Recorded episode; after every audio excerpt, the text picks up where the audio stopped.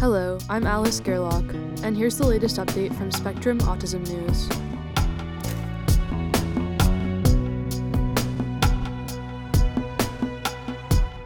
Preprint questions validity of postmortem brain studies by Katie Moisse. Patterns of gene expression in the human prefrontal cortex vary depending on whether the tissue donor was living or deceased, according to a new preprint. The magnitude of change for each gene is modest, but the effects are widespread, involving roughly 80% of genes. The findings suggest postmortem brains are a poor stand in for living brains in studies of neurological conditions, including autism, the researchers say, though several scientists disagree. The implications are real, says study investigator Alexander Charney, neurosurgeon and associate professor of psychiatry, genetics, and genomic sciences at the Icahn School of Medicine at Mount Sinai in New York City. People are going to have to decide how these findings impact their work. Charney says he and his colleagues were about to launch a clinical trial of an Alzheimer's disease drug, the target of which was identified in an analysis of postmortem brains. As a result of these findings, we put the brakes on that, he says. But other researchers say there's nothing surprising about gene expression variation between living and postmortem brains, and the divergence has no bearing on the usefulness of postmortem brain studies. What matters is the difference between brains with and without disease. I believe the conclusions they've drawn from the differences they see are very premature and I think their claim that the postmortem brain does not reflect disease at the molecular level is unfounded, says David Weinberger, professor of psychiatry, neurology, neuroscience, and genetic medicine at Johns Hopkins University School of Medicine and director of the Lieber Institute for Brain Development in Baltimore, Maryland. The paper has interesting data, but it's not asking interesting questions and carefully considering what the data are showing, says Bernie Devlin, professor of psychiatry at the University of Pittsburgh School of Medicine in Pennsylvania, who was not involved in the work. The conclusions from the data are just plain off track.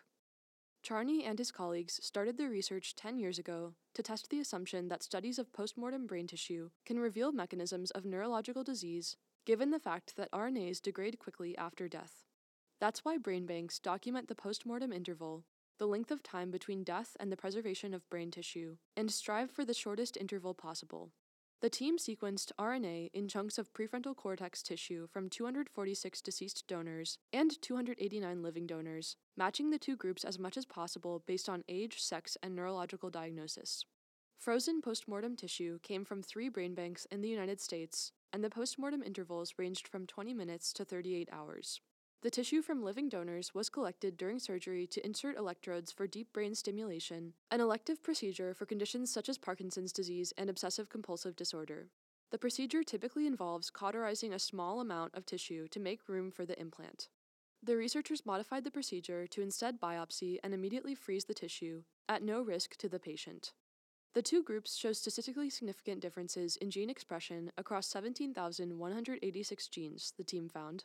The magnitudes of the differences are on par with those observed in studies comparing gene expression in postmortem tissue from people with and without neurological conditions, Charney says. The effect is not huge, but almost every gene is affected, he says. The overall co expression of genes is kind of rewired. Most of the tissue in the study came from people with Parkinson's disease, but the differentially expressed genes the study uncovered overlap with those previously found to be altered in postmortem tissue from people with autism, Alzheimer's disease, or other neurological conditions. The team posted their findings to the preprint server medRxiv in April. In the postmortem state, when you compare cases and controls, you're seeing some interaction between the disease process and the death process, Charney says. Our brains are way more similar to each other than they are to any dead brain. The living brain dead brain difference kind of dwarfs any disease difference. In addition to the largely critical reactions to the preprint's conclusions, some experts also took issue with the actual data.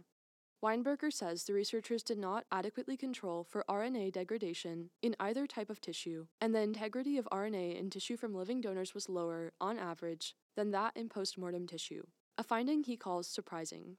Living tissue samples also had a smaller proportion of neurons than postmortem samples. They're treating the living samples in this study as if they're the gold standard but there's a lot of tarnish on this gold, Weinberger says.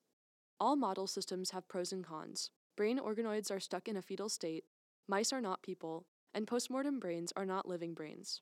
Even living tissue has the limitation of reflecting the consequence of disease rather than the cause, says Stephan Sanders, professor of neurogenetics at the University of Oxford in the United Kingdom, who was not involved in the study. This paper, I think, falsely makes too much of a problem and doesn't offer solutions. The paper does propose one solution, though to use living brain biopsies instead of postmortem tissue. But reactions to this idea were particularly sharp. The idea that you're going to replace postmortem studies because you can biopsy one centimeter of prefrontal cortex in the living brain, I think, is a bit over the top, Weinberger says. Just because you can do this in Parkinson's disease doesn't mean it's possible in autism, schizophrenia, and Alzheimer's. No one is going to consent to that, Sanders says. So why say we should no longer do postmortem studies? A much more helpful statement is we need to embrace all models, and living brain tissue could help us with our interpretation. Sanders says researchers should use the new data to control for changes in gene expression associated with the death process. That's possible in theory, Charney says, but more work is needed. A lot more groups need to be asking the same question about what postmortem tissue can and can't be used for.